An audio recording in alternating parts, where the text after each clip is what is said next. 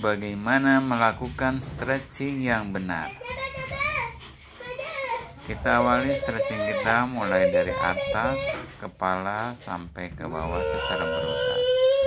Stretching bisa dilakukan dengan dua cara yaitu stretching dengan menggunakan stretching statis dan dinamis.